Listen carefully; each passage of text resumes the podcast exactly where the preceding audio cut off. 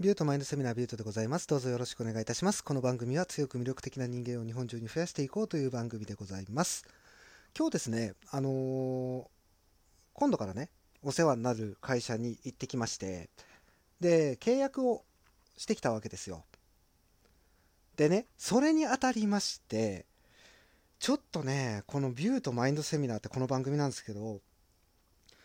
配信回数ね、もしかしたら減っちゃうかもしれないんですよ。あのーやっぱりね、その、就業時間とか拘束時間ってあるじゃないですか。まあ、それの都合とかもありますし、で実際問題ね、ちょっと自分がどういう動き方をこれからしていくのかっていうのが、まだ見えてないんですよ、正直なところ。ね、あのー会社側としても、その、やることとかっていうことはいろいろ教えていただいたんですけど、実際ね、その、1週間のスケジュールとかっていうのがまだはっきりしてないので、なのでね、もしかしたら配信回数ね、あの今毎日やってるんですけど、これが週3回とか、ね、ちょっと減っちゃうかもしれないので、ね、あの楽しみに聞いてくださってる皆さんには大変申し訳ないんですけど、ね、あの何卒ご了承いただければと思っております。はい。ということでですね、えー今回の、えーお話をしていきたいと思うんですけども、今回はですね、あの、モテ学です。はい。あの、よりを戻しましょうっていうね、お話なんですけども、ね、あの、以前ね、その、断ち切りましょうっていうお話をしたんですけど、ね、それと全く逆のお話なんですよ。で、あのー正直なことを言いますと、僕、あんまりその、よりを戻すっていうのをね、推奨してないんですよ。ね、あの、僕の勝手なイメージなんですけど、これ。あのーよりを戻すって、どうしてもなんか停滞してるように思うんですよね。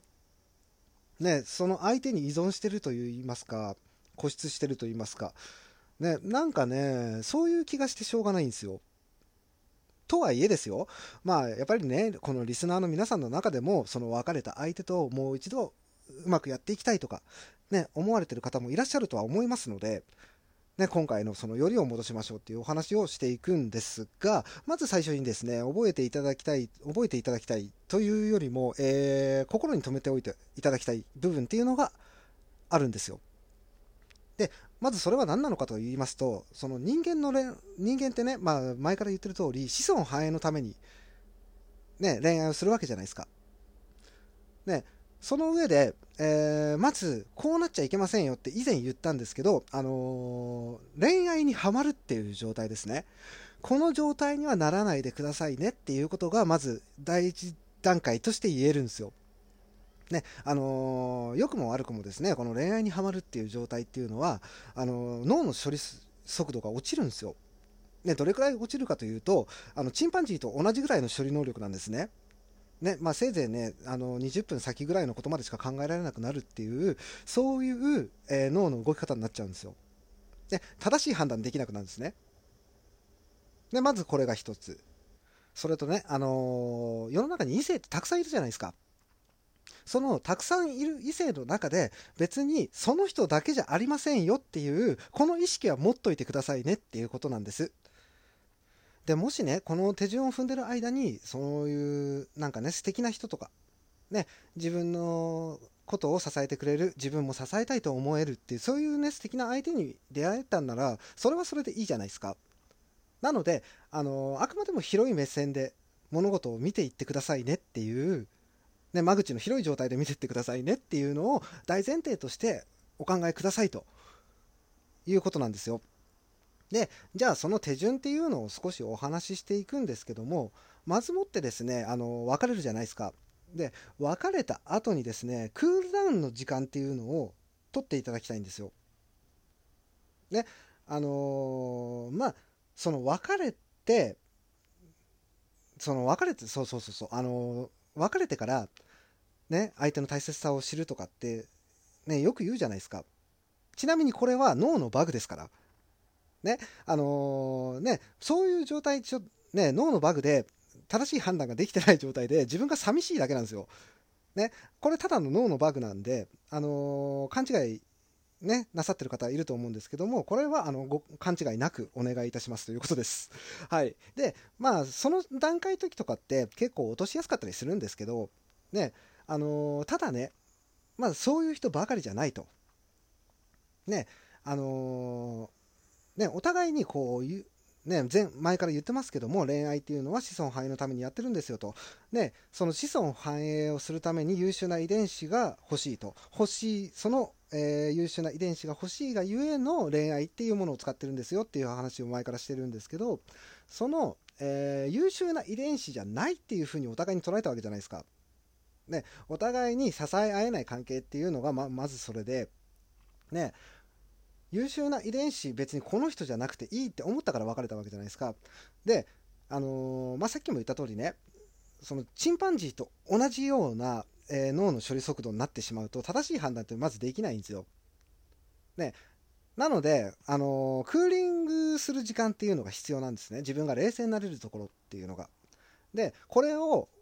おおよそですね、あのー、まあ、人にもよるんですけど、2、3年ぐらい取っていただきたいなっていうのがあるんですよ。でその23年っていうところでなんでその期間を取るのかっていうことをお話ししていくんですけども例えばですねその23年の間に、ね、自分がものすごく成長して、ね、支えられる受け入れられるっていうそういう、ね、魅力的な人間に変わってまあ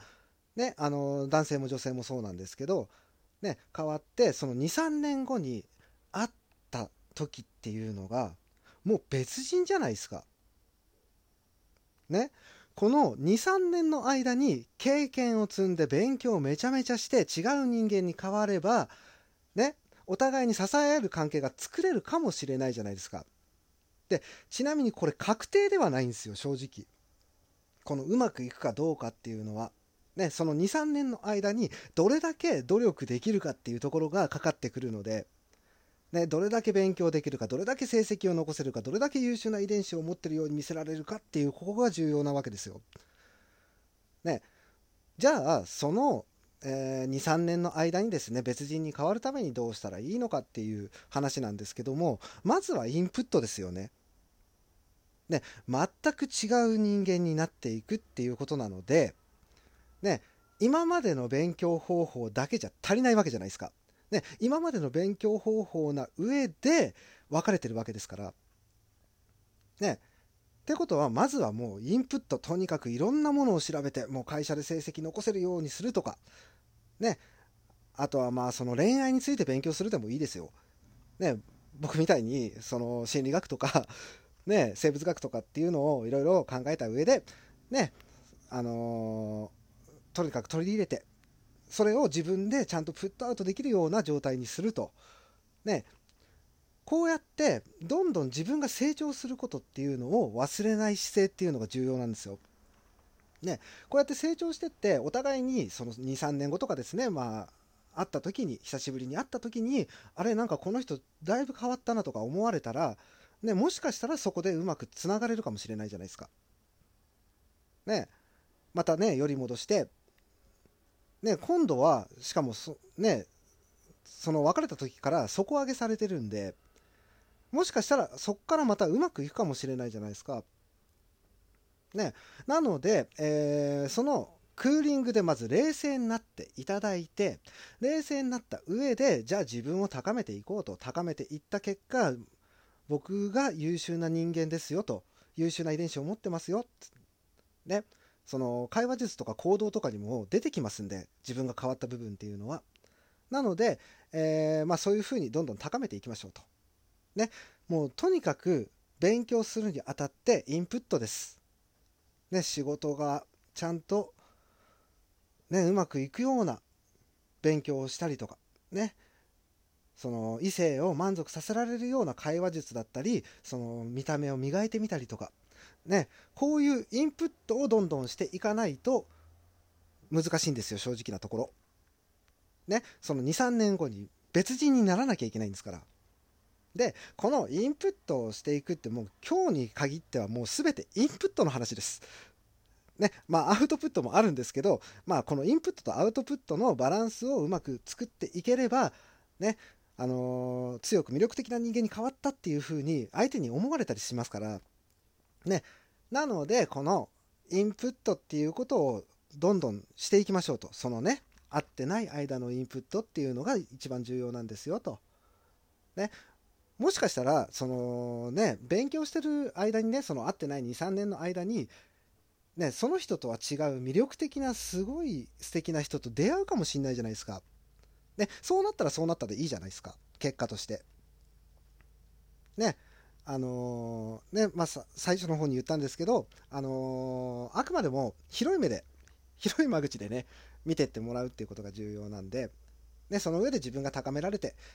ね、あのー、魅力的な人間になっていければ、それはそれでいいじゃないですか。ね。で、えー、まずこのインプットっていうので、まあ重要というか、まあ、おすすめしてるね、勉強法っていうのが音声学習なんですよ。ね、人間の脳って、あのー、そんなにね、優秀な作りがされてないので、同じ行動を7回以上やらないと絶対忘れるんですよ。ね、7回以上やると潜在意識の方に刷り込まれていくので覚えていくんですよ。でこの潜在意識に刷り込ませるっていう作業一番重要ですからね。でまあ僕の音声配信とかでもいいです。ね他にほら言う、ね、恋愛系のお話をしてる方とか、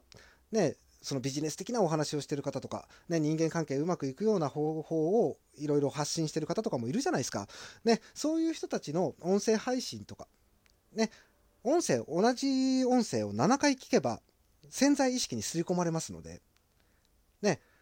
それをもう自動化でできるっていう状態を作っていくのが一番重要なんですよ。なので、音声配信ね、これ本当におすすめなので、ぜひともやってみてください。ね、本とか読むにしても7回以上同じところを読まないと絶対的に覚えないので、ね、これ試してみてください。